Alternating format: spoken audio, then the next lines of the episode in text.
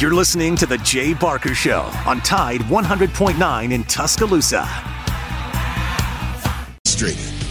Matt Coulter, a former Alabama Broadcaster of the Year and longtime media personality, and Christian Miller, a national championship winning linebacker at Alabama who was drafted by the Carolina Panthers. Here's Lars, Matt, and Christian.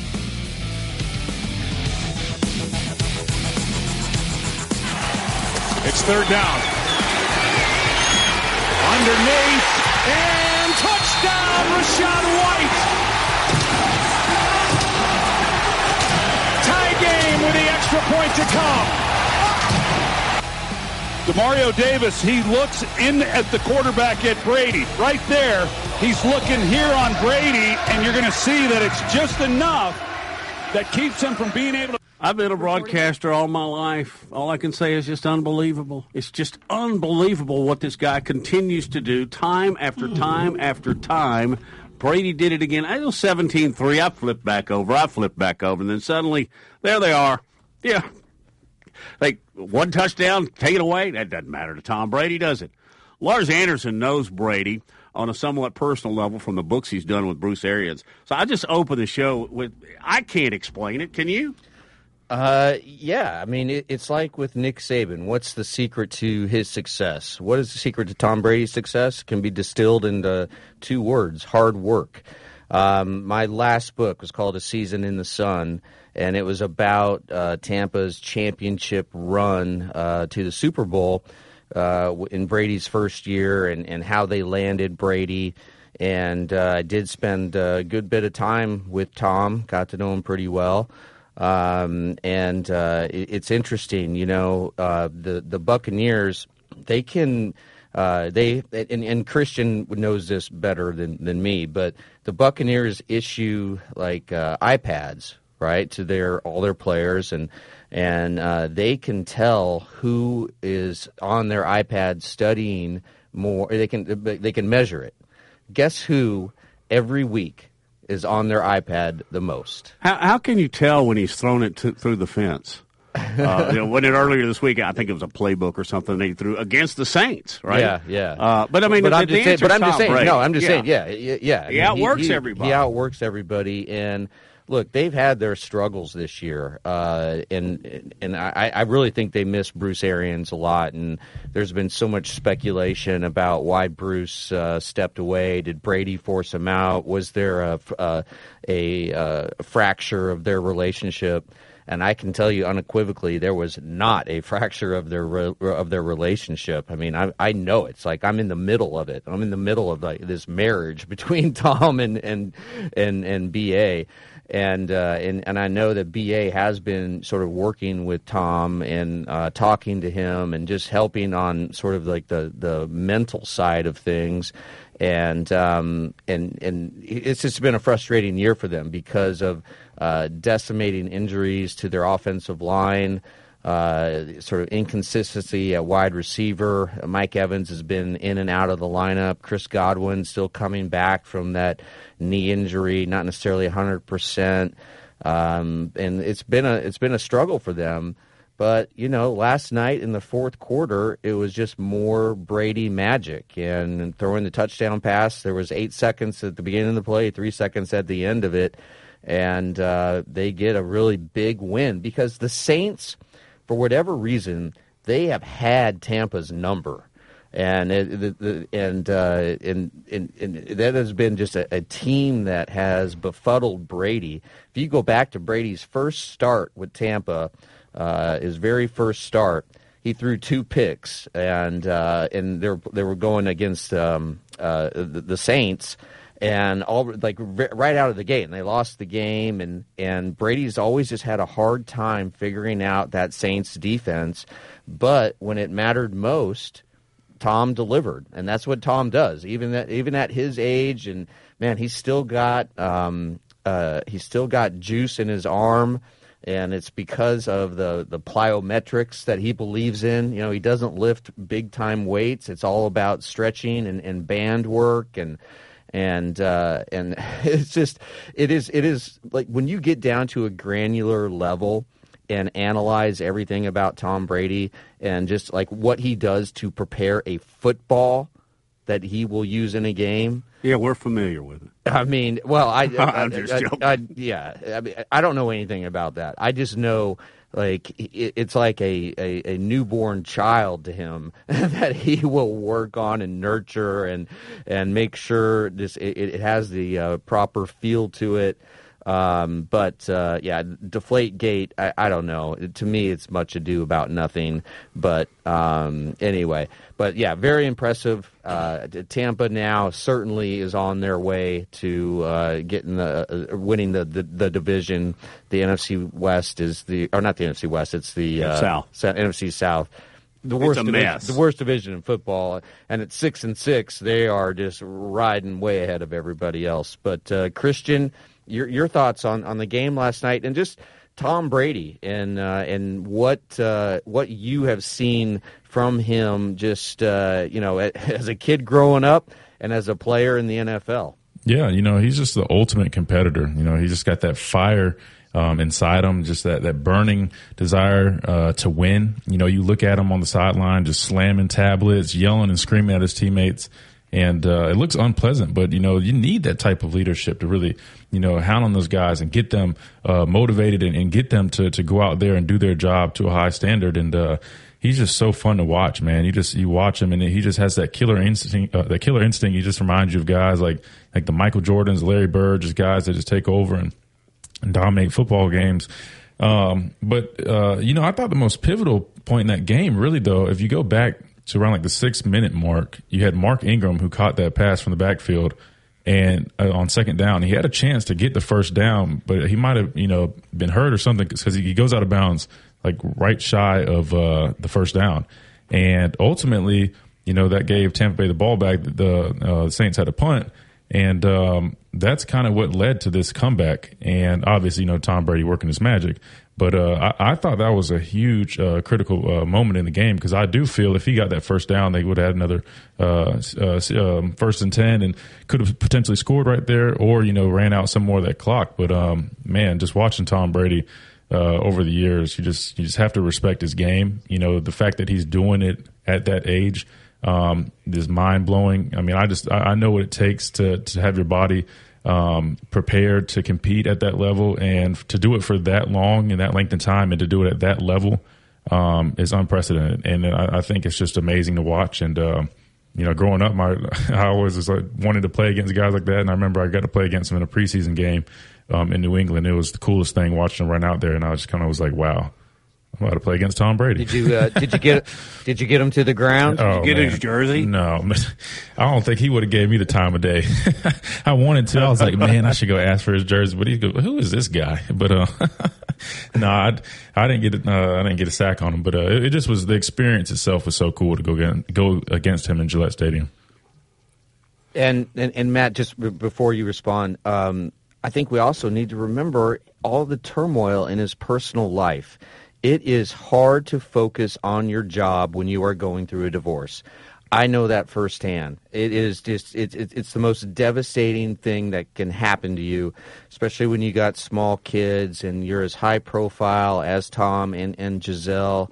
And uh, I, I'm I'm glad that they worked it out pretty much behind closed doors, uh, the divorce, and, and and and kept everything you know out of the public eye. But it has got to be just so difficult for Tom right now. Well, but he once he gets on the field, it's kind of a different situation. He did mention that the Vivian, his daughter, turned ten. That was his her birthday, and I guess her birthday present. But when she asked him if they could beat this win tonight, he said, "I don't know." Brady said because they've kind of had their number. He said, "I don't know. We're playing the Saints." A, a note concerning Mark Ingram that Christian just mentioned. He apologized after the game. You know, he said, "Man, I let us down." Which is a very class act thing to do, and not surprised by Mark Ingram. But Christian, I wanted to ask you: you played against the guy, you've watched the guy.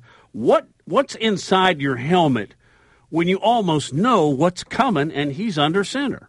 you just know you have to. I sound like a broken record. I feel like, but again, I mean, look, the big, the biggest thing uh, that affects quarterbacks, right? Is is affecting them, whether that's getting sacks or pressures, and forcing them to make turnovers, right? And and going against a guy like that, you see Tom Brady when he gets sacked, he is pissed off. He hates it. When he's affected, he hates it. He's screaming at his lineman.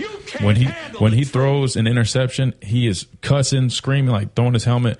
Those are the type of things that you have to do to affect him and get him off his game. If not, he's going to pick you apart. And you can't let him sit back there because he's going to make all the throws. You know he's going to make all the throws. I mean, honestly, majority of the quarterbacks on the NFL level, they're all of them can make the throws. That's why I've always been against just dropping eight guys and just trying to play the zone defense because all it takes is I mean, six inches of separation, these quarterbacks are going to put the ball in that window, and the receivers can make a catch. So if I'm going against Tom Brady again, I mean, I know he can't move. He's not very mobile. I'm I'm pressuring him, getting after him. I'm just doing my best to just kind of just affecting him and, and just make him frustrated. Because anytime somebody's playing emotional and they're playing with frustration, they're not going to be locked in uh, the way they normally should be. Yeah, it's just um, you know it, it, has not been an easy ride this year for for Tampa at all. And uh, you go back to last year, you know they were just a play away from beating the Rams and probably getting to the Super Bowl. Uh, and and then to have the struggles this year, uh, Todd Bowles, um, you know, he, he's made some tactical mistakes, I think, and I like Todd a lot. I really do. I've spent a lot of time with him, and he is exactly the same in person as he is on the sideline. He's as stone faced as anyone I've ever met in my life, but he, he does crack a smile every once in a while. Uh, but uh, you know, it, it, they just again the team has really been hit hard by injuries, but this this could be a turnaround. I mean, it, Christian, when you have a, a, a game like this where you know the the probability win rate when it was 16 to 3 and and Tampa could not move the ball uh, had to be uh, you know about 2%, 1% or something and to have Brady then engineer this last second comeback victory is this the kind of win that you can really uh, that can really set you up well and get you on an upward trajectory for the rest of your season. Most definitely, I think these wins are, are crucial. They're pivotal. Um, number one game mo- uh, motivation and momentum, uh, but also when you're going against a division rival um, like that that like you mentioned earlier, Lars, you have a lot of history with, and you always have each other's numbers. It always just uh, you know sets you on the right uh, uh, right note, and and uh, definitely helps you going forward. And uh, I think they definitely can build off of this and uh, kind of get back to the level of play that we're used to seeing from Tom Brady and those guys in Tampa Bay. speaking of NFL quarterbacks, we'll be talking to one's father, your buddy. Jimmy Burrow will be Jimmy Burrow, father of Joe Burrow, is going to join us next hour. It's going to be great. Bottom and, of the hour at 1.30. And at the bottom of the hour here at 12.30, we're talking to Terry Henley just to get an update on what's happening in Auburn. And by the way, I don't know if they keep such records. I'm sure they do. Is Alabama about to set a record for the most players entering a transfer portal? It's now at a dozen. The last one surprised me a little bit.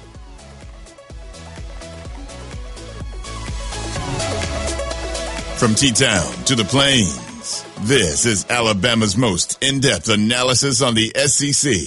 This is Big Noon Sports. It's the Tuscaloosa Community Calendar, powered by Pepsi. Looking for ways to give this holiday season? Be sure to support the wonderful children of the Benjamin. 63.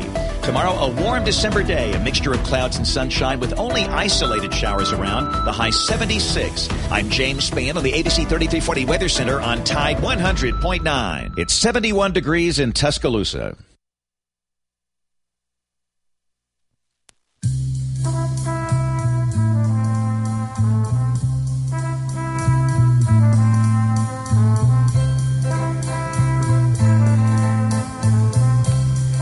Back on Big Noon Sports, Christian uh, Christian Norman Coulter along with Lars Anderson, uh, talking a lot about Tom Brady. We'll talk more NFL. Also, uh, continue to talk about uh, what's near and dear to us, and that's college football in this state. Terry Henley will talk Auburn. You know, he was he was the big Lane Kiffin guy to start with. Uh, Auburn ends up with Hugh Freeze. Be interested to, to get his thoughts on that. As I'm sure there is one guy that is working the phones and working the portal probably harder than anybody other than maybe Lane Kiffin, and that's Freeze find a quarterback. Nick uh, Zach Calzada entered the portal, so I'm sure he's looking for a quarterback. But I was really, really surprised as the list continues to grow. Is a dozen now, maybe 13 on what Alabama players have entered the transfer portal, and some of them I'm not surprised at all. Uh, Trey Sanders, I totally understand, and I wish him nothing but good luck. I wish him all good luck, actually. But when I saw JoJo Earle, Christian, I was a little bit surprised because here is a guy that has contribute uh, contributed and I thought had a really well, he already had a promising future, but um, I thought he was going to be a go-to guy for Alabama. What's up with that? You know, it's tough to say. You know, some guys just aren't, you know, great fits. Um, if I'm not mistaken, I feel like he battled some injuries while he was here. And, uh, you know, it's unfortunate um, to see there's so many guys. It seems like there's an abundance of guys that are just going in the portal. If, if I'm not mistaken, I think I saw there's over a thousand kids in the portal already. I mean, it's it's just honestly, it's outrageous right now. And uh, unfortunately, you know, majority of those guys probably aren't really even going to see better situations. I hate to say it like that, but it's true. I mean, you have a thousand guys. Do you really think everyone's just going to, you know, end up in a better situation? No. I mean, sometimes I wish they'd understand that it, it's almost best just to, to, you know, fight, compete, work your way up the depth chart, do what you have to do. You know, be a go getter. You know, it's it's not always just going to be handed to you, but um, it, I guess I don't know. I guess this is what we're used to now, right? I mean, this is the new landscape in college football. So I guess instead of complaining about it, we just have to adapt and get used to it and, and use it to our advantage. Yeah, and uh, this is going to continue to grow the number of players entering, entering the portal because the the window for FBS athletes is December 5 through January 19. And uh, last year, if you just look at it, the, the, players who entered the portal, and again, they are allowed to return to school. Uh, whether or not the coach will want them back is uh, another issue, another question. But I think a, a lot of kids are going to enter the portal to see, well, if I'm out here and a coach comes to me from another school and they can dangle a little more NIL money or, than I'm making here. I mean, I, I think a lot of that is, is sort of uh, searching for cash. But um, I, I am surprised by JoJo Earle. I'm surprised by Tommy Brockermeyer. I thought the Brockermeyer twins were going to be sort of uh, the the blocks of granite uh, on this offensive line for several years, and and were going to be sort of foundational pieces for Alabama for a long time. The fact that uh, Nick Saban was able to go into Texas and get them uh, uh, the, the center and the tackle and both five star recruits, and they had uh, their father played at Texas, and to get them out of the state, I thought was a huge recruiting coup, and it for whatever reason it just hasn't worked out. But so, Christian, I wanted to ask you. In the NFL, I know that after every season is over, there are exit interviews, I believe, with probably your position coach and your head coach, and you can give us details on that. Is there something similar in in in at, at Alabama or in college football in general? Do these players know precisely where they stand with the coach in terms of the depth chart? Uh, and and uh, and I know that you know Alabama still has a, a bowl game to play, but would say a JoJo Earle have met with the wide receivers coach? Uh, would he have met with Nick Saban? And would would the coach then tell him, okay, this is what we uh, uh, the coach would honestly tell them, "This is how we envision you next year. This is going to be your role as long as you keep improving." Uh, absolutely, they they do meet with them. Uh, now, as to what it all pertains and entails, uh, somewhat what you alluded to, you'll you'll hear basically. So first, first and foremost, you'll meet with your position coach. He'll have a breakdown of things that he felt, you know, that you did well this season, things that you can look to improve upon in the off season, and he'll kind of give you like a little detailed, a little breakdown on what he saw from you and, and what you need to work on moving forward. Um, there, there's never any like discussion on oh this is where you sit on the depth chart because quite quite frankly you know every team is a new team each year right so they're, they're not they're not going to sit there and promise spots to people right now they can tell you you know we have plans for you in this role and and, and have expectations to, to see you step up sure but there's no okay you're going to be our starting X, X, X, Y, or Z, whatever. You're not going to hear that because they're not out here guarantee, guaranteeing spots. Once you meet with that position coach, you'll meet with Coach Saban on it with the like, what we call exit interview, right? Same type of deal. And he basically almost reiterates probably what the position coach wrote down, and he might add, you know, his uh, personal notes to that as well.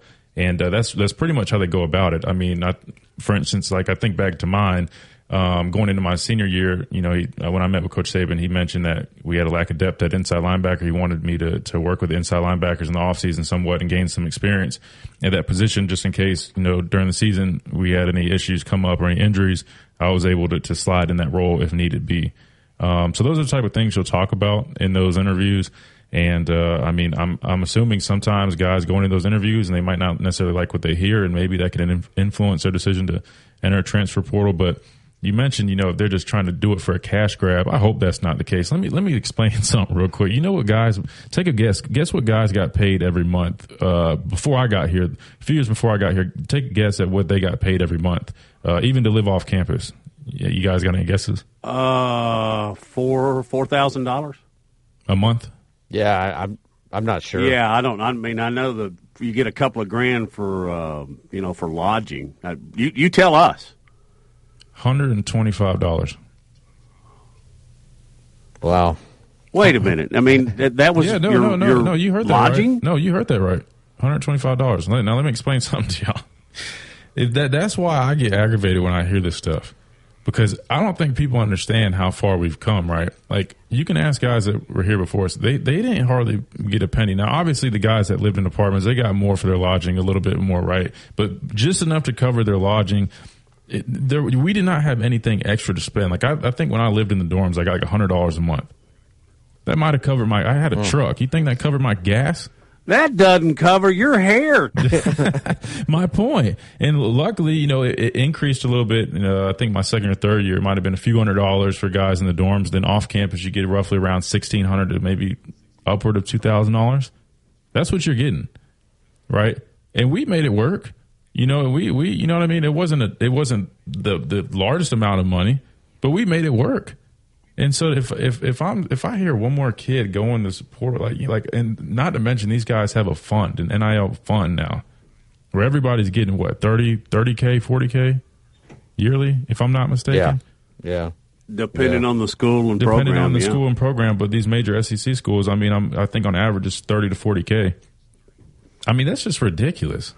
Eh, Well, and, and, and that's man, that's a subject in its own right. Uh, I want to put it in reverse a little bit though. What do you do with JoJo Earle during practice? I mean, are they practicing for the Sugar Bowl? I mean, what a uh, difficult situation that puts the coaches in. I'm assuming that so, the guys that enter the transfer portal basically aren't, aren't, on the team. Yeah, yeah, is, that, is that correct? Yeah, so they're not practicing right now. So normally in this span that you have, you know, waiting to play, you normally we take kind of a break from actual practice and we'll be doing, you know, we'll lift weights. We might meet some and we'll probably do like some seven on sevens, but there's no like official practices um, for like a span of a couple weeks. Um, and then they'll get back into the practice. But uh, as you basically were saying, yeah, uh, if you're in a transfer portal, uh, I, I highly doubt that you're practicing with the team. Now, if you make the decision to come back and remove yourself from the portal, then obviously you can probably come back around the team and, and do everything. But uh, I mean, realistically, what? How, how, do you look to a coach? you, you just put your name in the transfer portal. Oh, I was sorry, coach. I was just testing the waters. Now I'm coming back. Like, good luck with that. I don't. I think if you're in the portal, you might just need to stay there. create goodwill. No. No, I mean, and what, are your coaches thinking? well, they I mean, can't trust what's he you. going to do? Turn around and do it again? yeah. Yeah. Oh. It's like the girl that leaves and comes back, leaves and comes back. I wouldn't know anything about that. Would you, Lars? No, uh, not me. hey, let's talk about some Auburn football on the other side of this break. Our good friend Terry Henley will be joining us. And don't forget, in one hour, Jimmy Burrow, the father of Joe Burrow, will be joining us right here on Big Noon Sports. From T Town to the Plains, this is Alabama's most in depth analysis on the SEC. This is Big Noon Sports. My brother in law died suddenly, and now my sister and her kids have to sell their home. That's why I told my husband we could not put off getting life insurance any longer.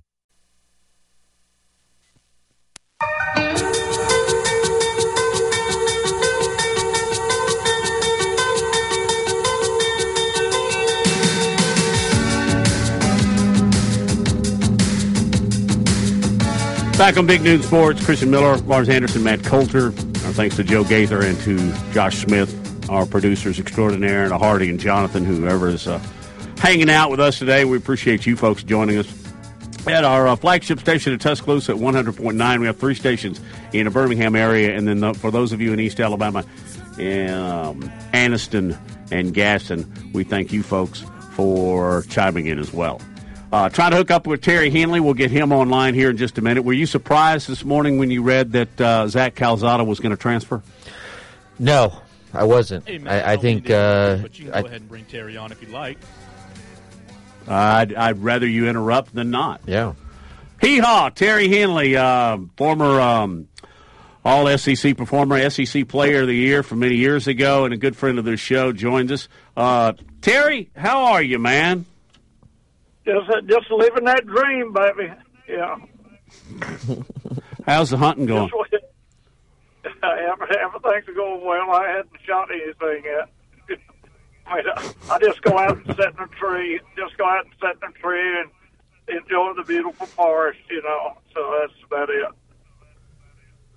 Uh, Terry, when we talked to you last time, I think you were uh, you were pretty adamant, and a lot of people were about Lane Kiffin getting the head football coaching job at, at Auburn. It didn't happen that way. I'm not asking you to defend your position, but uh, I am asking you for your opinion on what happened. Hugh Freeze is the new uh, new Auburn football coach. Well, he's he's Auburn's coach, and he's he's my coach. I mean, you know, that's the way I feel about it. I mean, um, you know, uh, Lane Kiffin. Uh, I don't. I'm going to be a hypocrite here, and Lane Kiffin was my choice. Uh, but Lisa Henley says I wasn't her first choice either. So I mean, you know, in turn, I turned out all right for her. So, but uh, ne- nevertheless, nevertheless, he he's our coach, and that's who we're going who we're going to get behind, and uh, we're going to go on our winning ways. I mean, uh, you know, Coach Shug Jordan once told me, he said, you know, believe it or not, Terry, Auburn's going to have a football team whether you're here or I'm here. Okay, and that's that's what we got here. You got to get behind Auburn, not just one person. Well, give us your assessment of Hugh Freeze. Uh, I've spent some time with him over the years, uh, and he is uh, really impressive when you're with him one on one.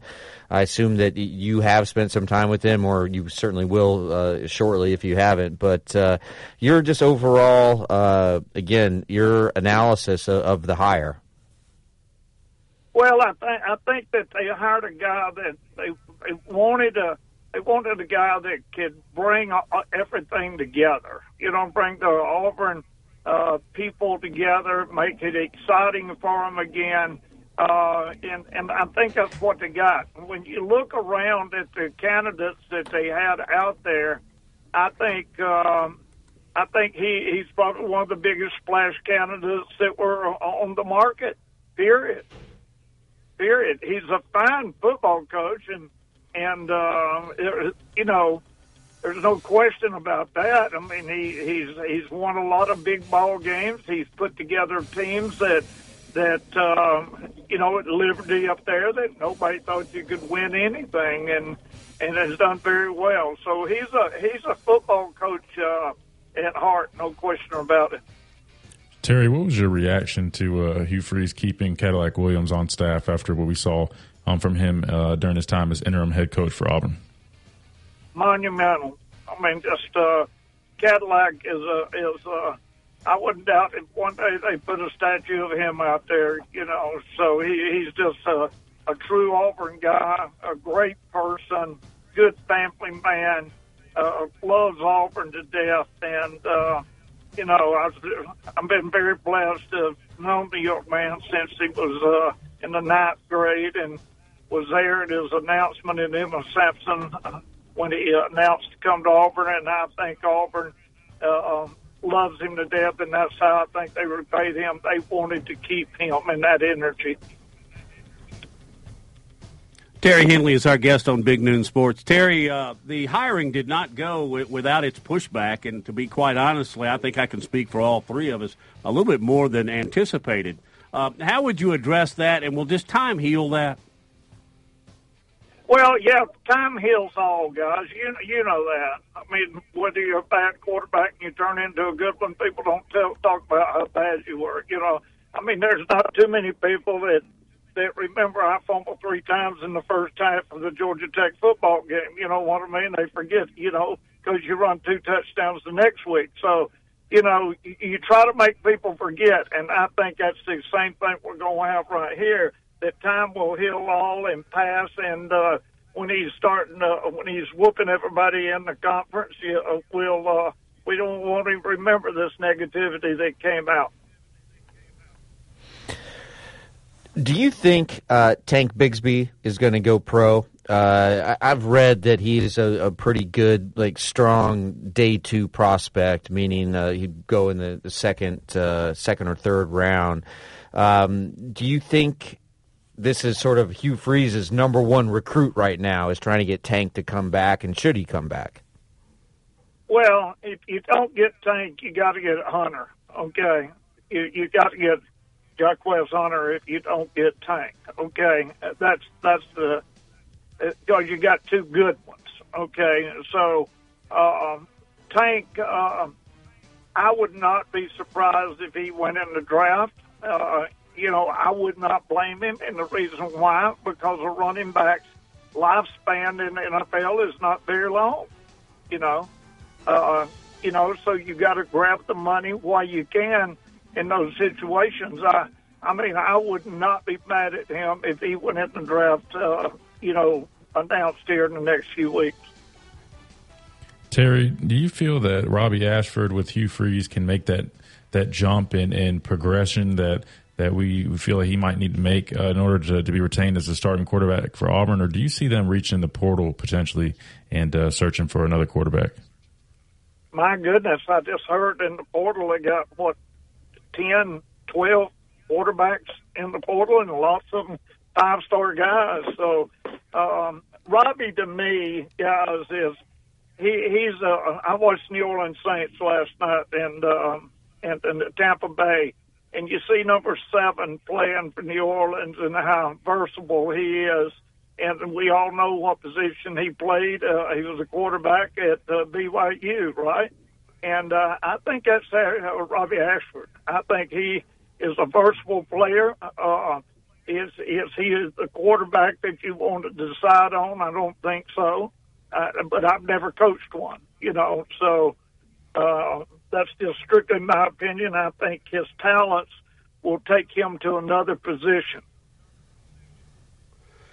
Terry Henley, Auburn's Terry Henley is our guest here on Big Noon Sports. Uh, a candid question with a follow up serious. Um, Terry, you would have led the league in NIL. Um, what would have been your first product? And then, seriously, what do you think of NIL right now in its current form?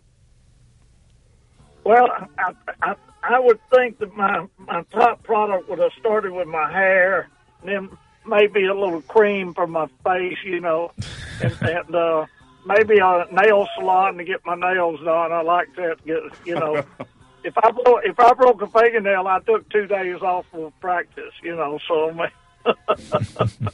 uh, hey, you were a metrosexual before the term metrosexual existed. I had a blow dryer at halftime. Yeah, it, I told y'all that it upset me the other day when we had the reunion of the 70 team, uh, the uh, reunion of the 70 team, and I looked out there and the deep snapper had white shoes on. It really upset me that a walk on snapper at Auburn that does nothing but snap the ball is getting to wear white shoes, and they wouldn't let me wear white shoes. It, it was very upsetting. Are you uh, in favor of the NIL in its current forms that need to be changed? No, no, it's got to be changed. I don't think you can maintain the money flow for years to come in that. I think sooner or later, it's just like uh, Hugh Culverhouse when he gave the money to Alabama and when when he passed away, the son said, "Hey, I'm finished." And what they do, they took his name off the building, right?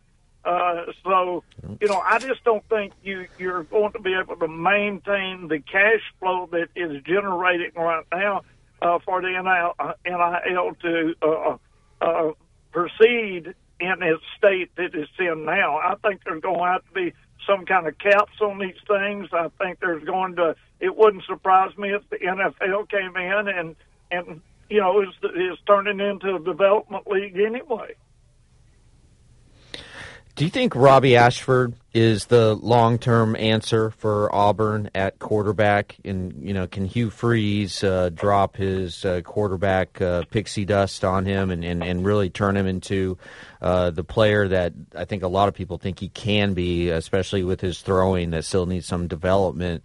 Or do they look to go into the transfer portal and and get, try to go after a, a high end player? Uh, I just just reading that uh, JT Daniels once again is is back in the transfer portal. Do you go after a guy like that who maybe could come in for one year and be the starter and give Ashford some more time to develop? Well, I think he's going to go in the portal find quarterbacks. I mean, you got to yeah, you know, Auburn had three this past year, and all came from the portal. And and um, and at their state of their, when they were playing, I don't think any of them could start for the Cahaba Heights Black Knights. You know, I mean, really. I mean, I'm, you know, seriously. I mean, I think their coaching was poor at best uh, uh, there. I think it was very poor, and and uh, Robbie's a talent. I mean, there's no question, but. Uh, guys, you know, if you can't throw by the time you're 21 years old, you know what I mean? It's no matter how much coaching you get, it's it's hard to turn that around, and especially when you got six six, three hundred guys in your face, you know. Terry, how long of a, of a turnaround do you think this is going to be for Hugh Freeze? Do you do you feel like it can be a, a quick one, or you know by next year, within a year or two, they're, they're already uh, back in the national uh, conversation, or do you think it might you know take a little bit longer than that? You you know you asked a very good question, and I'm going to tell you. Uh, they with the portal the way it is today, and not only you know you're going to get this portal, and then what is closes back, and then it comes back in May, I believe, if I'm if, I'm if I'm not wrong of the dates. You can build a football team within a year, year and a half. I mean, if you're you're looking at it, uh, I believe I, I saw this morning that Alabama that they had twelve of their players leave. You know, well they were twelve uh, from a highly recruited class, so did they leave because uh, they wasn't strong enough? Did they leave because they didn't like the coach? Did they leave because they didn't like the system? So you you got a chance to pick up some very good players out there, uh, you know, here in the next few days. I mean, and you can build your football team, guys. You know, it, it can just be two players that you need, or it could be just that linebacker that you're looking, or that safety that that changes everything for you.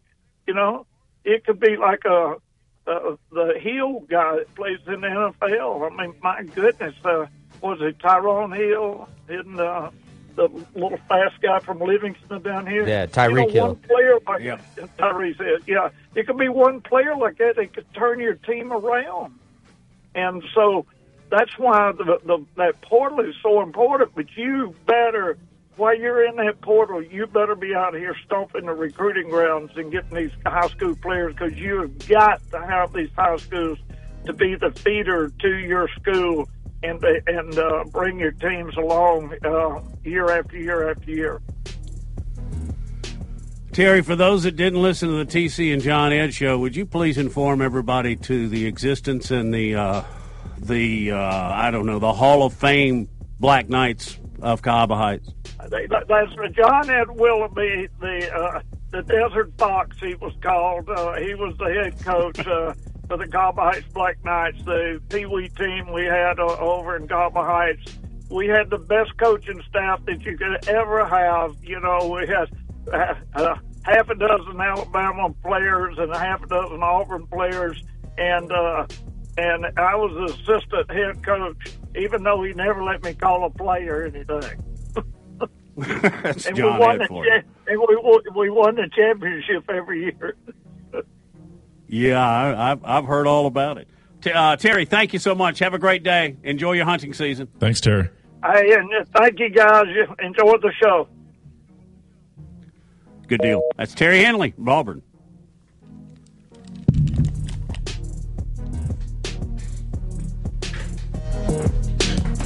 Covering SEC sports like kudzu on the roadside. This is Big Noon Sports. You've probably seen their clothing around town on game days, but check out Christopher Mobley on the strip. It's luxury game day apparel redefined. It's the only place in town where you can find Todd Hoops apparel. Clothing designed for the modern day entrepreneur, golf enthusiast, and athleisure fanatic. They've got Peter Millar, Fiore, Greyson, and Mizzen and Main. And if you haven't tried the Mizzen and Main dress shirts, you've got to. You can find them at 1410 University Boulevard on the strip. Also, they've got a great e-commerce site at christophermobley.shop. So check out Christopher Christopher Mobley, luxury game day apparel redefined. Hi, I'm Emmitt Smith, Pro Football Hall of Famer and three-time champion. Trust me, I know about joint pain. Pro Football's all-time leading rusher Emmitt Smith talks about chronic joint pain and exciting new hours it took you to wrap your trees and bushes and outline every peak and gable of your house with lights. If you've lit up your house in any way, we want to see it and share it with the rest of Alabama. All submissions will be qualified to win $1,000. So when your house is lit up, go outside and snap a pic and send it to us on our free app, sponsored also by Hudson Poole Fine Jewelers and Townsend Honda. Let's light up West Alabama this Christmas.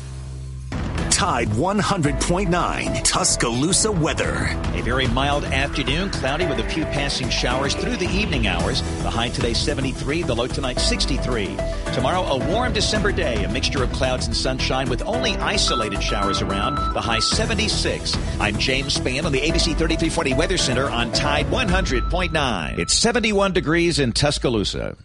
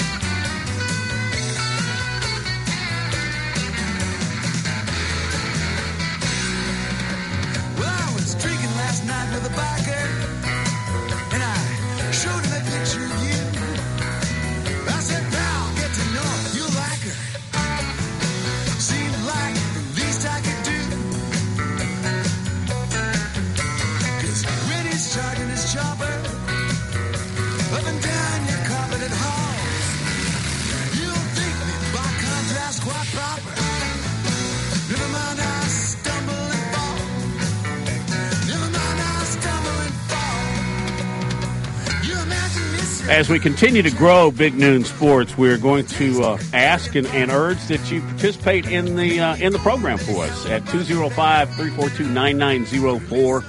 Uh, we are going to take a lot of calls next hour until we get Jimmy Burrow on. So again, if you want to dial in now, it's 205-342-9904 some pretty cool news came out this morning that uh, Alabama's Will Anderson has been dubbed the best defensive player in college football once again, winning the his second consecutive Bronco Nagurski Trophy. Sorry, this is on Monday night. Uh, I didn't find out about it till this morning, but um, he's the only the second player in history to win this award uh, two years in a row, and you got to go all the way back to Pat Fitzgerald uh, who's now the head coach at Northwestern and who was an amazing middle linebacker at Northwestern. I mean, he he like represents Northwestern so well. I love Pat Fitzgerald, but uh, uh, Christian. Will Anderson winning the sec- his second consecutive Bronco Nagurski Trophy last night. What makes him such a talented, talented player? You know, he just has so many things going for him. There's, there's it's almost what can't he do? And uh, I, I, say that because um, he obviously has really good pass rush ability, um, leading the nation last year in sacks and um, having a, a, very successful this year as well. Um, he he plays the run great. Uh, you just watch this guy; he flies around full speed, uh, plays. Uh, you know, so physical. He plays like an old school type of player. You know, he just runs in there oh, with his head down and and is just ready to just to hit somebody, and, and he's willing to put his body on the line for his teammates. And again, he can drop in coverage. He's athletic enough to do that. And uh, people aren't even going to probably realize this, but he's really been playing out of position. Uh, half of the half of his snaps that he's played here at Alabama, you know, they have him slide down to a four eye, which is basically an inside shade of the tackle. And uh, at the next level, he'll never see that uh, that, that, position ever. He'll always be um, at the at, in a five technique um, would be the furthest inside you'd ever see him at the next level. Um, if not at the outside linebacker position, playing in like a wide nine technique off of tight ends. But um, you know the, the fact that he's able to have so much success, you know, playing in a four eye technique at 245 pounds and still able to affect the quarterback and just leave his mark. Um, this guy is truly special, and uh, he's the epitome of of, of a hard-working, relentless, um, sideline to sideline type of guy, and uh, he's he's hard to come by. He's a very special player. Christian, He's coach- also a physical freak. yeah, That's and right. coaches hate comparisons, but we love comparisons in the Yeah, media. Who's he? absolutely. Who does he remind you of? Uh, it's tough to say. Uh, somebody that plays nowadays, maybe like a Khalil Mack. A little bit smaller. Yeah, He's not that's what I was as big, but I would say maybe a Khalil Mack uh, minus about 15 pounds. But he, the sky's the limit for him. He has so much potential. It'll be interesting to see where he goes in the draft. If Texans have the first pick, I think they'll probably go quarterback. But Will Anderson and Bryce Young, I think, are going to go in the top three. Matt. Join us on the phones 205 342 9904.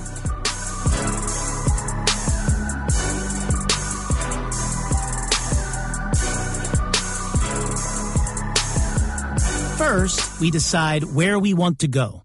Then we need to know the best way to get there. Hi, my name is Adam Baratta. I'm the owner of Advantage Gold. We're the highest rated precious metals. Welcome back to Big Noon Sports with Lars Anderson, Matt Coulter, and Christian Miller.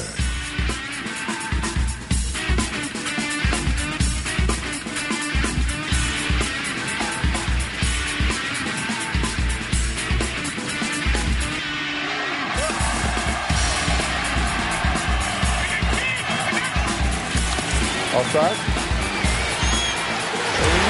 Yeah, score. We threw, threw it to the back. Well, kind of an angle return, Pate. Yeah, that's kind of wow. Kind of that's the that's the route that McCaffrey does and Alvin does, and great job just persevering. I wish New Orleans would have called timeout earlier, right? Just to just to have a chance. They ran your, they, they- yeah, they ran the old Gronk special, kind of the kite in out that he you know ran forever. But now they also have the back there to run that angle, angle return. Yeah.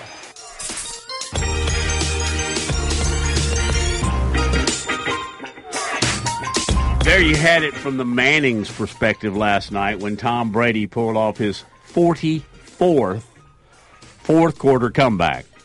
You know who he passed in the all time record book for a fourth quarter comeback? Joe Montana? No. The guy calling it, Peyton Manning. Which I By think, the you know what, that speaks volumes for Peyton Manning because his career was far shorter than Tom Brady's. How good is the Manning broadcast? I don't watch the other one. I don't either. And they're and it's good. Uh, no, no, no, no offense, but It's just you feel like you're sitting in the living room with them. There's never been another sports show like it.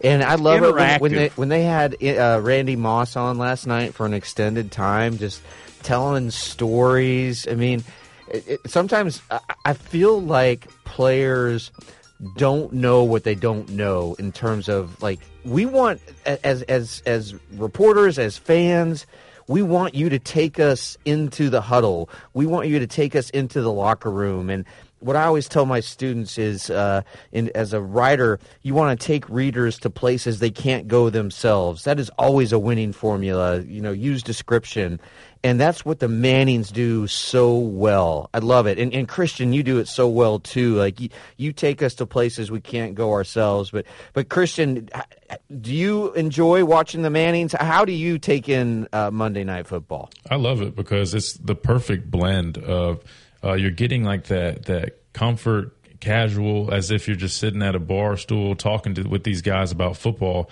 But it's also a very convoluted conversation because it's they're they're breaking it down x's and o's and, and explaining you know route concepts and and um, going beyond just you know traditional play calls. They're they're explaining every little detail but in a fun casual laid back way that that makes it easy for people to kind of understand. And, and I actually love that because it allows uh, fans and, and people that don't necessarily understand the true ins and outs of football to really gain that behind the scenes perspective um, from the mind of one of the best quarterbacks to play the game, well, two of the best quarterbacks to play the game, and uh, in such a fun, casual way as if you're just hanging out with them, um, just like you would hang out with your friends. So I love their broadcast, and uh, I think it's uh, the perfect blend of, of um, you know teaching about the game, but just a nice, casual, fun feel to it. And what, what I think you guys both hit on is, is the fact that you feel a part of the conversation. Yeah. And, and what they're really, really good at is they bring in a Moss. And Moss suddenly feels like he's sitting in their den, too. So I mean, they, they brought in Barack Obama. I mean, they can get anybody they want. But who, who, in Matt, in your mind, Oh. who has better comedic timing, P- Peyton or Eli? I think Peyton, but I think Eli. I gotta is go with Eli. I think I Eli gotta go with very, Eli. He's very slick. Eli He's very- is, is right. he's hilarious. We're, we're to going to do this and open up the phones, okay? Uh, I want to know who, and maybe they've appeared and I don't know about it, but who do you want to see next on The Manning Show? In the meantime, we'll go to Mike, who has dialed 205 342 9904. Welcome into Big Noon Sports. Hey guys, good afternoon. How y'all doing today? Doing well. Great. Thanks All for right. coming in. All right, fantastic, great show as usual, fantastic. Uh, listen, hey, I want to ask you guys, and then it's all tongue in cheek, but uh, I caught the tail end of the Terry Henley interview. Uh, did, would y'all kid him? Did y'all ask him uh, about him being wrong about the Army coach?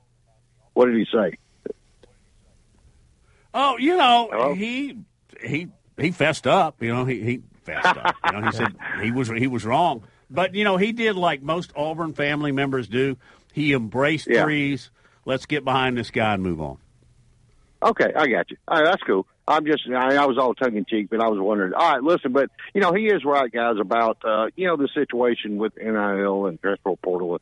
You know, something does. It, you know, there's going to have to be something done where you put a cap on it, or you have, uh, you know, the rules are made in life about guidelines and things, and and I don't believe that. Well, everybody says, well, there's absolutely nothing that can be done. I don't totally agree with that. You know, it's like you when you make a commitment do things in life, like going to the military or whatever. You know, and it is a shame, uh, Kristen. I know you brought up last week that you know when you played at Alabama, when you make a commitment to do something, and these, you know, and you would tough it out and and try to fight it out and work your way all about the process of work your way up to the top. And now it seems like these guys, you know, when things don't go their way, well, you know, I'm transferring somewhere else. You know what I'm saying? So that is, you know, kind of a shame. Uh, I just want to hear your thoughts. What are what do you think of some some legitimate situations with like moving the portal date or whatever? Do you think that would help the situation? Uh, and one more thing, before I hang up, I want to ask you. Um, I don't think Bryce Young. I want your opinion on this. I brought it up last week. Do I think he deserves to win it? No, I don't. But Booger McFarland stated last week on national television that Bryce Young to him is still the, the best quarterback this year in college football. So I do think at least he deserves some consideration for the Heisman, but he won't get it because Alabama lost two games. Uh, do you think he deserves some votes? And if not, who do you think will win the Heisman this year? And I'll hang up and listen. Thanks, guys. Appreciate it. Good call. Where do we start?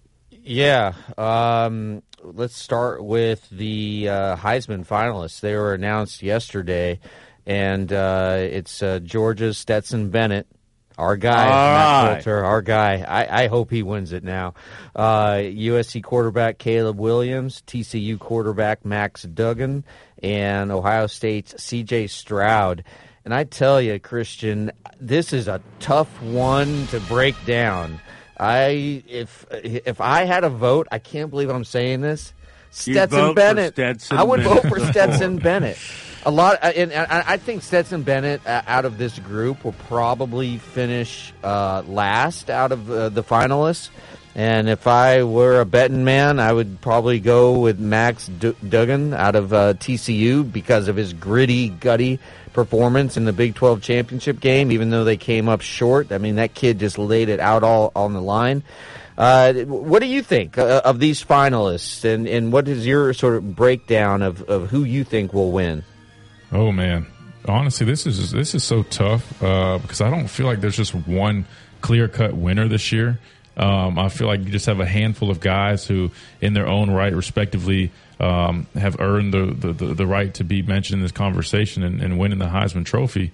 But it's tough because I just I don't looking at these guys and these candidates, man, I mean, like you mentioned, Max, Max Duggan, you know, very tough quarterback, and he led TCU to a undefeated regular season. They fell short in the in the the Big Twelve championship, but um, you know his performance alone was just remarkable, and you know he he looked like a Heisman um, winning candidate that game. Um, you know Stetson Bennett has done a tremendous job with Georgia this year. Um, you know, granted he's 25 years old. I did not know that until recently, which is crazy. He's is he year, older than you? No, no, he's a year younger than me, but still, I'm like 25, man. Shoot, I, I know guys that are four year NFL vets that are tw- that are 25. I'm not knocking yeah. the guy, but man, I, I did not realize that. I, I think he might be older than Joe Burrow. Uh, who, by the way, we're going to be speaking to Joe Burrow's dad here in about 20 minutes. Uh, the, the odds-on favorite, Matt, is uh, Caleb Williams out of USC. Do you think he wins it? Well, probably so. Uh, when you talk start talking about the geography of it, but the problem is, like the last game, the last was, images, he was not good. He got hurt. I, I, understand that. And the last image we have of uh, Max Duggan at uh, Dugan is it Dugan? Duggan. Duggan. Gosh, I, just like the I'm movie. You remember Max Duggan returns? Yeah. I think it's actually Duggan, but Dugan, Duggan, okay. whatever. But, but, anyway, the last image we have of him is almost willing his team to victory. You know, and and giving so much that he could barely walk off the field. It was. It, it reminded me of that iconic moment when Kellen Winslow blocks a field oh, goal oh, in the in the uh, San Diego Miami game, and and it, he was cramped up so bad he had to be carried off the field. You know, it was one, one of the greatest singular performances in NFL history.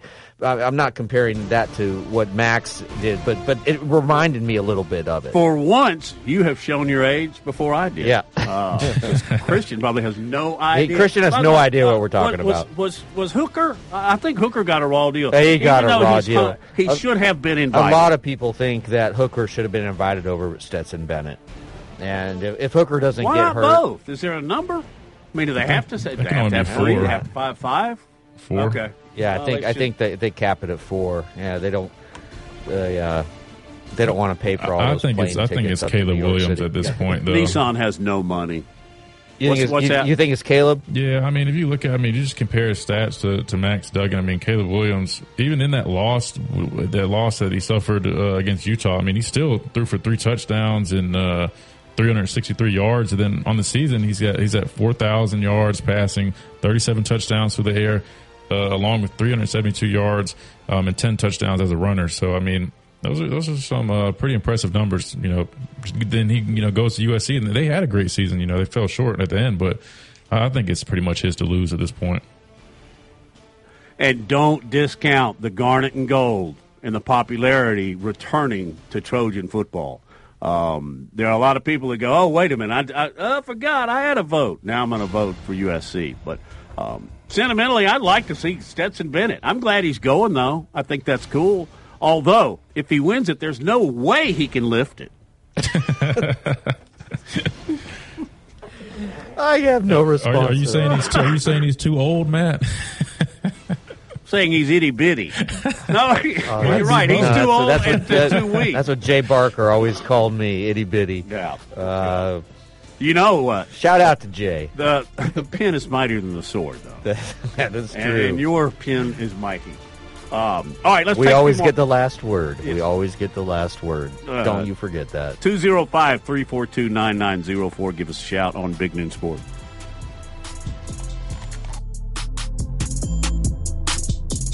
The best sports talk in Alabama. This is Big Noon Sports. Drives in. Oh, mercy. Oh, my goodness.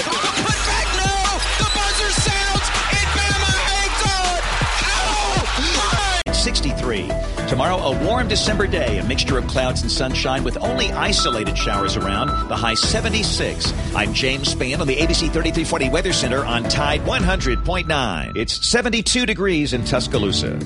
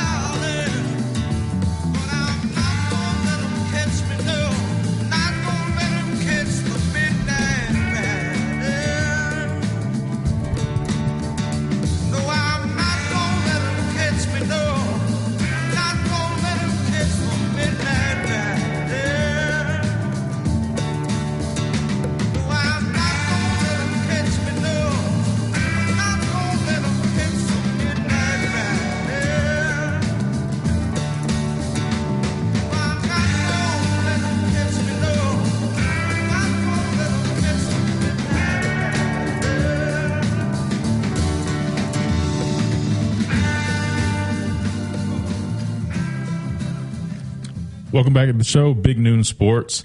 Matt Coulter, Christian Miller, Lars Anderson. I joined Uber One because I Got a got an- another guest coming up, father of Joe Burrow, here shortly.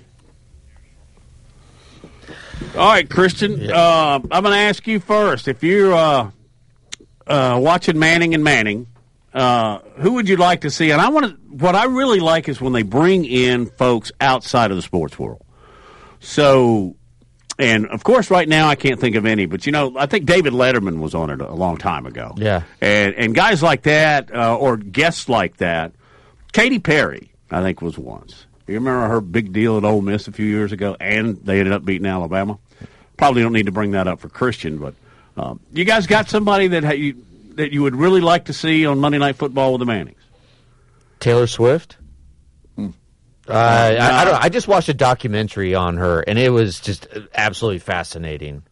Like, the, what she has gone through, and and and how isolated you become when you just become uh, uber famous, and the fact that she writes her own songs. I mean, it, it is very rare. It's blue moon rare for a uh, vocalist as talented as her to actually write her own music. And I think it's because she writes her own music that's what infuses it with power because it, it, it comes from the heart and she sings from the heart. Anyway, I, I just I'm I'm a I've become a I've become a Taylor Swift person all of a sudden. On, on, on that note, is it possible to have that many failed relationships? Okay, I just threw, Yeah, I just uh, threw rain on you. Uh, I will look in the mirror. yeah, how about that? yeah, but she's relatively young. Who would you like to see on, Christian? Man, um, that's tough. You know, I, I enjoy, um, you know, the people that they've had, you know, with all the you know big athletes and whatnot. But I do think it's entertaining when you do have special guests that um, aren't in the realm of sports. Um, I think it's always entertaining. I don't know. I'm trying to think. Maybe maybe somebody. Uh, I don't know. Somebody entertaining. Something like a comedian or something. Probably be funny. Maybe Dave Chappelle. That's my favorite comedian. I feel like he'd be hilarious. Boy, he stands up for it too, doesn't he? Oh yeah, Yeah, he's not afraid to Uh, to ruffle some no, I. I like Chappelle. um, I don't know why, and I still am now because I think he's a pretty darn good actor. I'd like to see Mark Wahlberg. Did you like Invincible? Uh, yeah, yeah. I uh, had a chance to play golf with Mark, uh, and I totally blew him off. It, Well, you know, right- he still right- talks about that today. I know it, it really upset him. Wait a minute, wait a Um, minute. no, this is penalty befo- timeout, this is penalty. befo- Come this on, is- come on. Bring, This was before this when he was it- Marky Mark?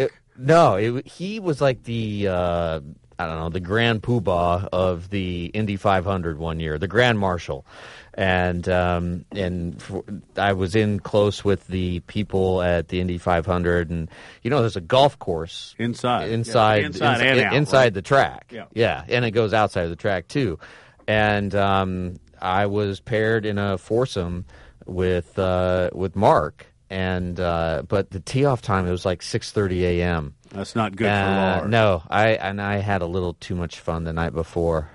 You blew off Mark Wahlberg. I did. I did. Wow. Wow. It was horrible. Uh, but you know, another person I had to blow off one time was Tom Brady. He called me uh, on my birthday, and my mom had just gotten into town from uh, Williamsburg, Virginia. Hadn't seen my mom in a long time. Like she literally just walked through the door, and Tom calls, and he's like, "Hey, I got 20 minutes, man. Let's let's let's let's knock uh, another interview out." and I, and I explained to him and what was going on. He's like, "Hey, be with your family. Just be with your family." And then it became impossible to get in touch with Tom Brady. Uh oh. But but, but but no, but I mean, to call Mark But don't you think I did? No, no. But because I didn't need, I- it it was just sort of, it would have just been fun. I didn't need him for a story or anything. Uh, that that- was on me, totally on me. I uh, I fess up to it. But um, yeah, I you know. You, Christian, did I make the right call there? Like you, you have, let's just uh, uh, say you, you haven't seen your dad for, you know, six months, and then most famous athlete on the planet is calling you. Do you go to your dad or you go to the famous athlete? I think my dad's going to have to give me about 10 minutes to uh, take care of business real quick. I probably Yeah. should have done that. Um, that one's excusable. The Mark Wahlberg deal. Wow. I don't know about it. You know the difference between Indy racing and NASCAR is? The Indianapolis, the Brickyard, has a golf course. The Daytona 500 has Lake Lloyd. They have a bass fishing tournament. Yep. So doesn't that pretty much weigh out? Yeah, that that that is that is the difference. Uh, I got to say though, I prefer the Indy 500. I think the Indy 500 is one of the most underrated sporting events in the country, and uh, it doesn't translate well to television because you just you, it, it's hard to appreciate how fast they're going. You know, 220, 225 and the straightaways, and and also you know those those those cars just stick to the ground, and man, if they touch each other just uh, by a quarter of an inch, uh, it's it's Mayhem. literally could be a death trap. Yes. and uh, it, it is uh, it is an amazing uh, day, an amazing event, and I would encourage everybody, even if you're not a motorsports fan, just go once, just like Talladega. Go once to Talladega to feel the thunder of the horsepower uh, beat on your chest, to smell the burning rubber, to uh, just uh, have your eyes be absolutely dazzled by the 190 mile an hour speeds. It doesn't translate well to television. You know that better than anyone, Matt. I do. I, racing doesn't. Period. But I, I think you know, as much of a you know a motorhead I am with with NASCAR, you're right about the Indy 500 and. And Talladega is more than a race; it's Talladega. But the Indy 500 is more than just a race, too. I mean, what do they used to draw? Three hundred and fifty thousand people. Yeah, it was annually the biggest, uh, most well attended sporting event in the United States uh, annually, and I, I think it's getting back to that. But hey, coming up next, we have uh, Jimmy Burrow, father of Joe Burrow, going to join us, and uh, Jimmy and I sort of have a uh, been we've known each other for quite a while. We have a Nebraska connection. But Christian, before we get out of break here, what is it about Joe Burrow that makes him so good? Uh, it, it's sort of like hard to define because he, he doesn't have the monster arm. Uh, he's not like a Cam Newton. Uh, but but what you know built like a Cam Newton, physically intimidating like that. But what is it about Joe Burrow that makes him so good? Well, I think he can make all the throws you need him to make, but uh, I, th- I think ultimately you look at his mindset, and uh, he he's just the ultimate competitor. You know, I, I think he just had a really special progression. You know, I played against him his junior year when his first season at LSU, and um, that was when we shut them out at LSU. And uh, you know, he, he he you know he played well that game, but you know he, he definitely saw his his progression and growth after that season. Uh, obviously, the next year they went on to go undefeated and win national championship. And I think he just continues to develop. And uh, again, you know, he's an accurate passer. He might not have the biggest arm, but he can make all the throws you need him to make. But I think uh, his mindset uh, helps him out a lot. Then, you know, you, you watch him in the pocket. He has great pocket awareness. He escapes and eludes uh, defenders um, uh, day in and day out. And, and you just watch him. You know, he, he almost is a magician, kind of uh, Bryce Young esque uh, per se. If you watch him sometimes, um, and he also can scramble and make plays uh, with his legs. So there's a lot of good things that he does. But I think ultimately, you know, his leadership and uh, his continuous uh, growth is is what sets him apart. That's Christian Miller along with Lars Anderson, Matt Coulter, more, and including, yes, we're going to talk with Joe Burrow's dad in just literally four or five minutes. This is the Big Noon Sports Network. If you own a small to medium sized business that kept employees on payroll through COVID, you may have a big cash refund waiting for you. The Employee Retention Credit is a tax.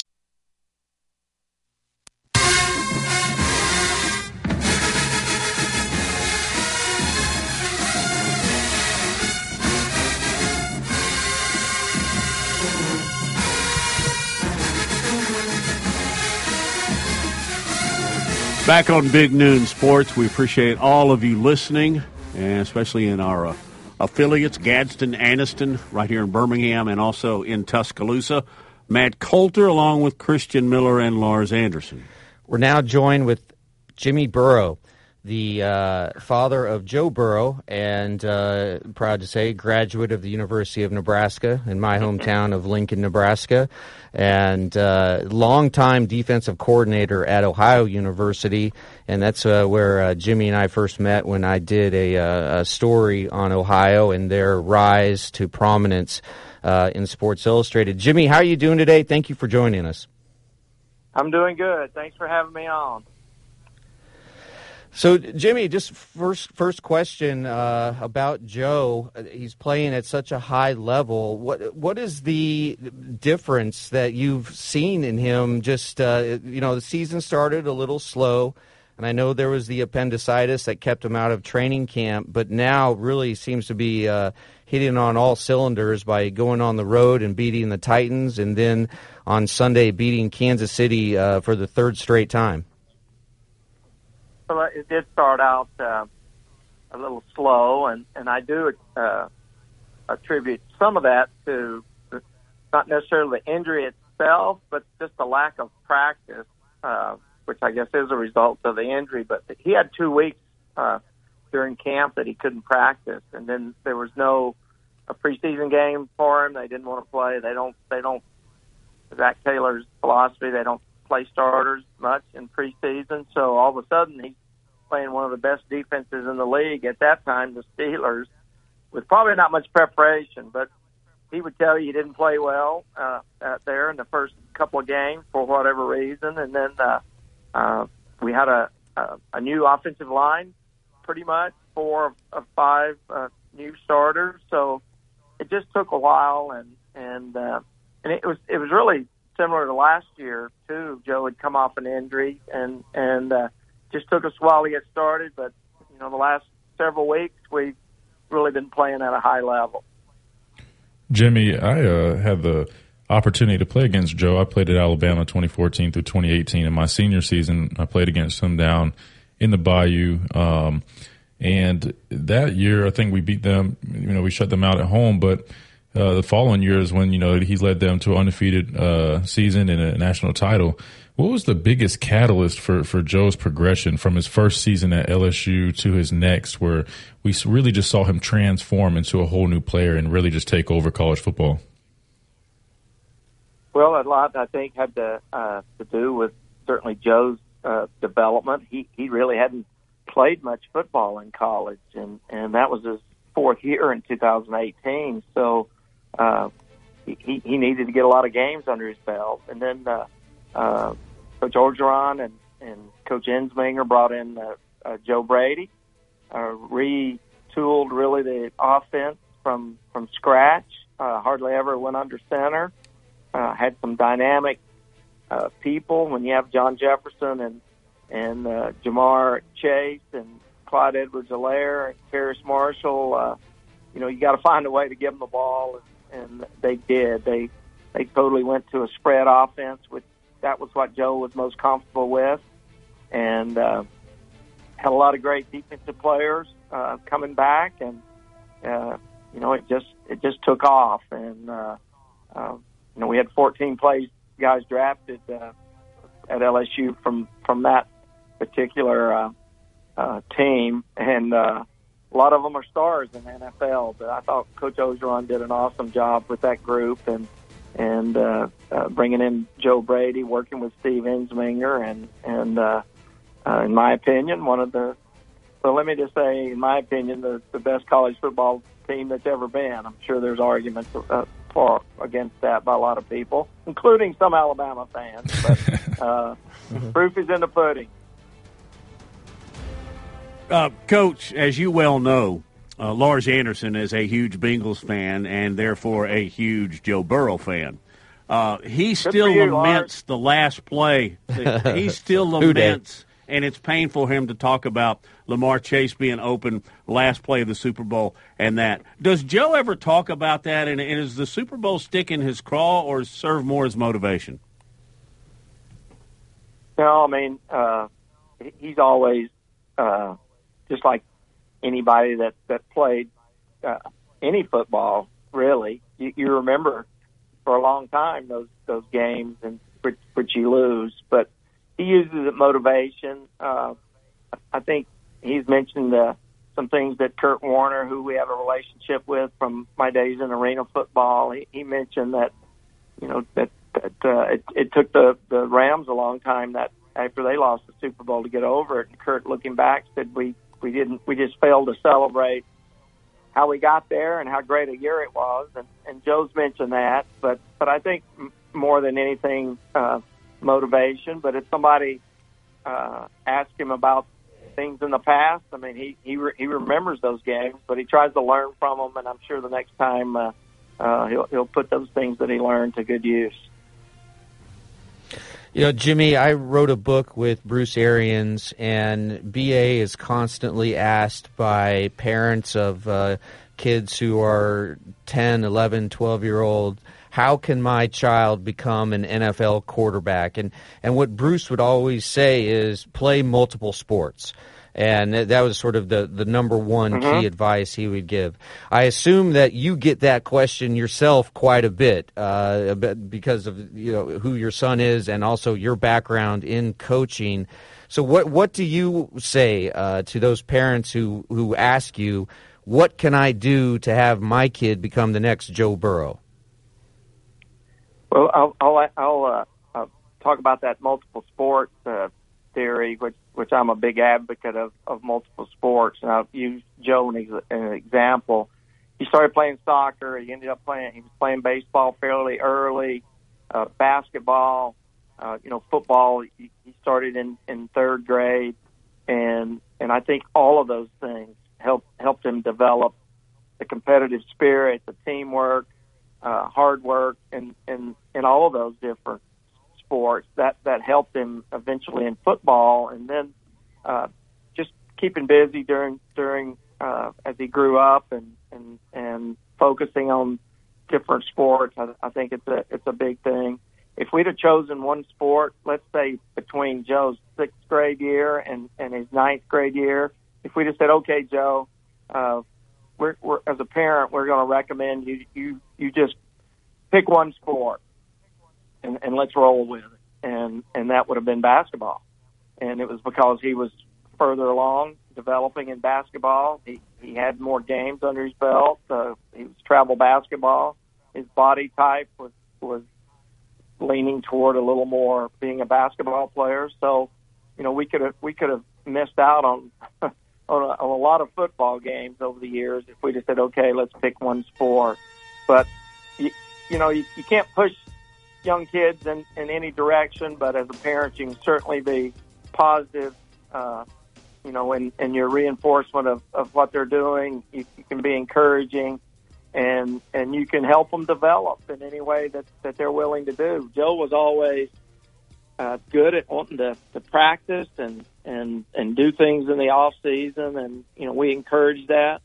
A lot of times we, just like in AAU basketball, we drove Joe uh, two times a week, or actually his uh, his mom Robin did two times a week, about an hour uh, down the road here to, to practice uh, with a travel basketball team. So you can always be supportive, and and uh, you know not not everyone is is going to be as fortunate as as say Joe to be an NFL quarterback, but uh, be encouraging and do what you can to help them uh, uh, realize that dream. Jimmy, watching um, Joe now, or you know, having the success that he's having, did you always see that in him that you know he would one day be one of the best quarterbacks in the National Football League? And uh, if you did, at what, what moment did you you realize that he had that potential? No, I I think early. Uh, once again, back to multiple sports and in, in, basketball and baseball. Uh, there's, there was uh, you know opportunities for him to show his his, competitive spirit and his and his, and his leadership even at a at an early age. So I, I knew that, and then uh, on- once once he started playing football and and and things are third, fourth, and fifth grade, you know, the coach is, is putting these these guys, and Joe had a lot of good players around him. Some of his best friends, uh, you know, played college football, and uh, they put him in shotgun, and I'm I'm watching third, and fourth graders throw it around. And I'm going, I don't think that's normal. And I've seen a lot of football, but you know, maybe there's there's a chance down the road, but never would I expected national championship, Heisman Trophy, first round draft pick. I mean, those are those are those are dreams that uh, you know really uh, they are dreams, and, and ours came came true. But uh, I, I knew he had talent to, to play Division One football probably after his tenth grade year, uh, because again he he threw the ball all over the place, and and uh, we won a lot of games at, at the high school out out here. Uh, so you know those those are those are, are times that you look back and say, well, at least I, I knew he had a chance, but not not to the extent. If I knew all those things, I, I would probably go back into college football as a recruiter and and sell sell that method, right? yeah. Uh, Jimmy Burrow, Joe Burrow's father, is our guest here on Big Noon Sports. If we talked about basketball, I'm assuming point guard, quarterback, whatever. If Joe had not gone into sports as a vocation, would he have been a geologist? Uh, you know, a pharmacist? Uh, did he did he lean in any direction other than sports? Well, he he he was in business. You know, things, stock market, those type type things, uh, always uh, uh, interested him. Uh, he had done a an intern internship while he was at Ohio State at uh, uh, on, Wall Street, and and kind of you know created even more interest. So I think it would have been in, in something to, to do with, with financing and, and stock market, those type things. Uh, uh, you know, I can't now see him sitting behind a desk uh, eight to ten hours a day, but uh, uh, you know, he, he had other interests and, and but really, I, I think all along, especially once he said he was good enough to get a scholarship to Ohio State, it was pretty much had a one track mind of, of what he wanted to do, and fortunately for, for him, it worked out. Jimmy, how has your life changed in, in, in your in the life of your, your wife uh, since Joe had that magical season at LSU and won the Heisman, won the national championship, first overall pick? Your son leads Cincinnati to the Super Bowl in his second season after coming off an injury, and, and now he has Cincinnati mm-hmm. rolling mm-hmm. again this year. But how, how, for you personally, how has your life changed with his uh, his his stardom?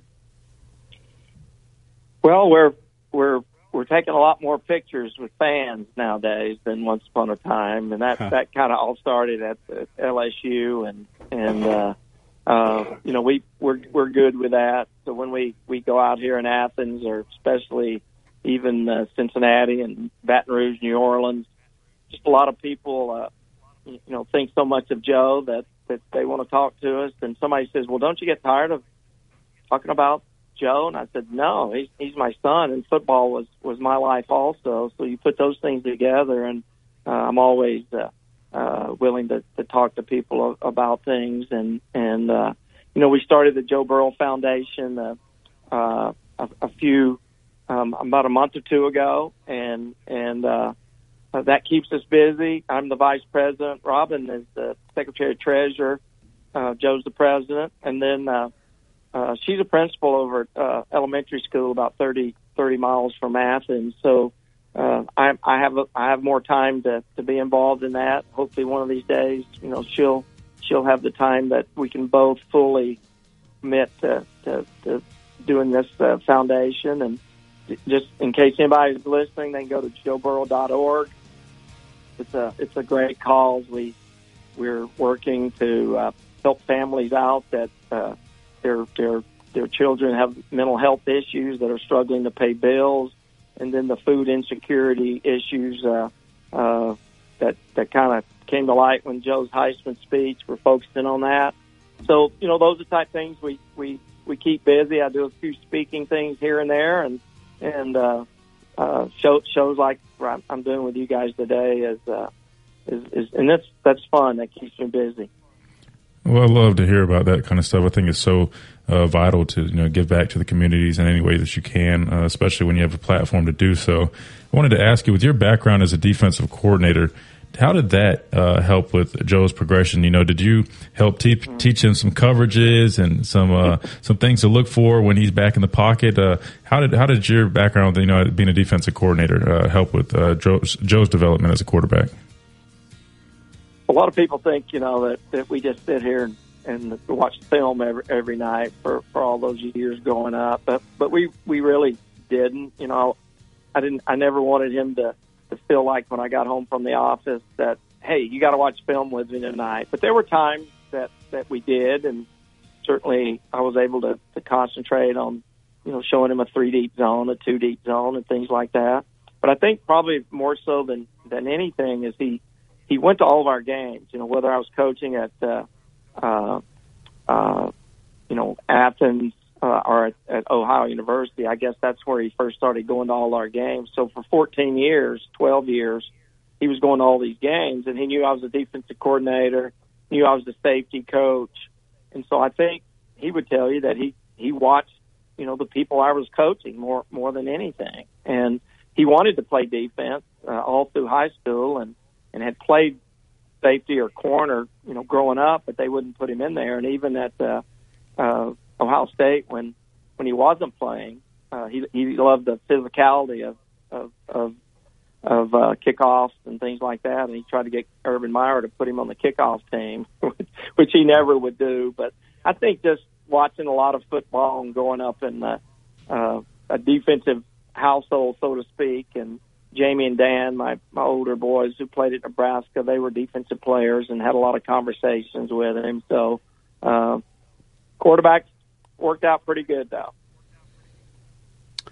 Fantastic stuff, Jimmy Burrow. Thank you, and we hope you'll join us again very soon. Thank you, Jimmy. Really appreciate it. Thanks, Jimmy. Well, I grew up about 130 miles from there, Amory, Mississippi, northeast uh, uh, part of the Yeah. of the state. So very familiar with with Birmingham, Tuscaloosa, and uh, I, I love it down there. So uh, you guys have a good day.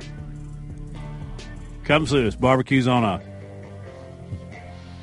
Back in a flash.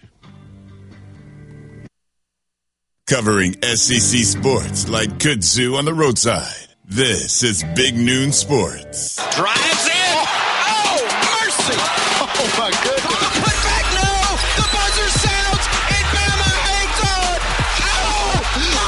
63. Tomorrow, a warm December day, a mixture of clouds and sunshine with only isolated showers around. The high 76. I'm James Spann on the ABC 3340 Weather Center on Tide 100.9. It's 73 degrees in Tuscaloosa.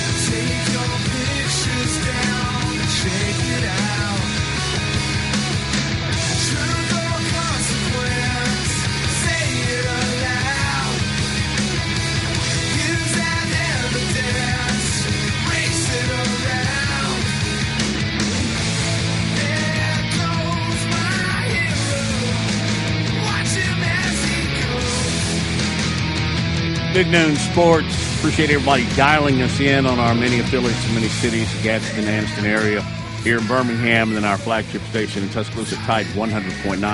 Many thanks to Terry Henley, who joined us uh, earlier on the program. Auburn's Terry Henley, talking about uh, the future of Auburn under Freeze. And then uh, just finished up an interview with Jimmy Burrow, that's Joe's dad. Uh, just fascinating stuff from a very proud papa. I had no idea that Joe Burrow was begging to play on kickoff special teams when he was at Ohio State and not in the game, but it makes sense because the, the, the guy is very gritty. Christian, when you were on the field with Joe Burrow in his first season at LSU, and I, I thought you at, asked us the perfect question of, of Joe's development, his ascendance from year one at LSU to year two was unlike anything I've ever seen before. But when you were on the field with Joe that day, when you guys, you know, you handled LSU, shut them out, could you have foreseen that Joe would become the player that he is now? Uh, if I'm being honest, not not to this extent. Um, you know, he definitely, you know, was a good player that day. Um, but I just remember we went into it with uh, kind of a chip on our shoulder because I remember we watched his interview. They asked him, you know, what his thoughts were on playing Alabama, and he kind of shrugged it off as it, as if it was another football game. And uh, we we we kind of went into that game wanting to prove a point because we knew that he hadn't faced us yet. He had just transferred in. Um, but I respected him because after the game, he came up to all of us, uh, you know, defense linemen front seven guys, and uh, gave us his respects and uh, basically just said, you know, hey, we're y'all are a hell of a football team, and uh, just wanted to pay his respects. But um, no, you know, I know he was tough, he was gritty that day, um, but did I see him transforming into uh, one of the top quarterbacks in the world. Uh, I did not, but um, but just knowing how tough he is and how gritty he is, and, and now that I uh, can understand the type of mindset that he has of of just always wanting to go out there and compete and dominate his opponents and uh, just find a way to win. Uh, it, it's it's starting to make a lot of sense, and uh, you know it's really cool to see. Uh, you know the things that he's doing now, then to, to be able to hear his dad speak about it, I think it's just really cool all around. What do you say we line up and do this again in 22 hours? Let's do it. Sounds Have good. a great day. Are you in bad pain? You know what I mean. Your knees hurt. Your shoulder hurts. Your elbow and back are constantly killing you. And I'm sure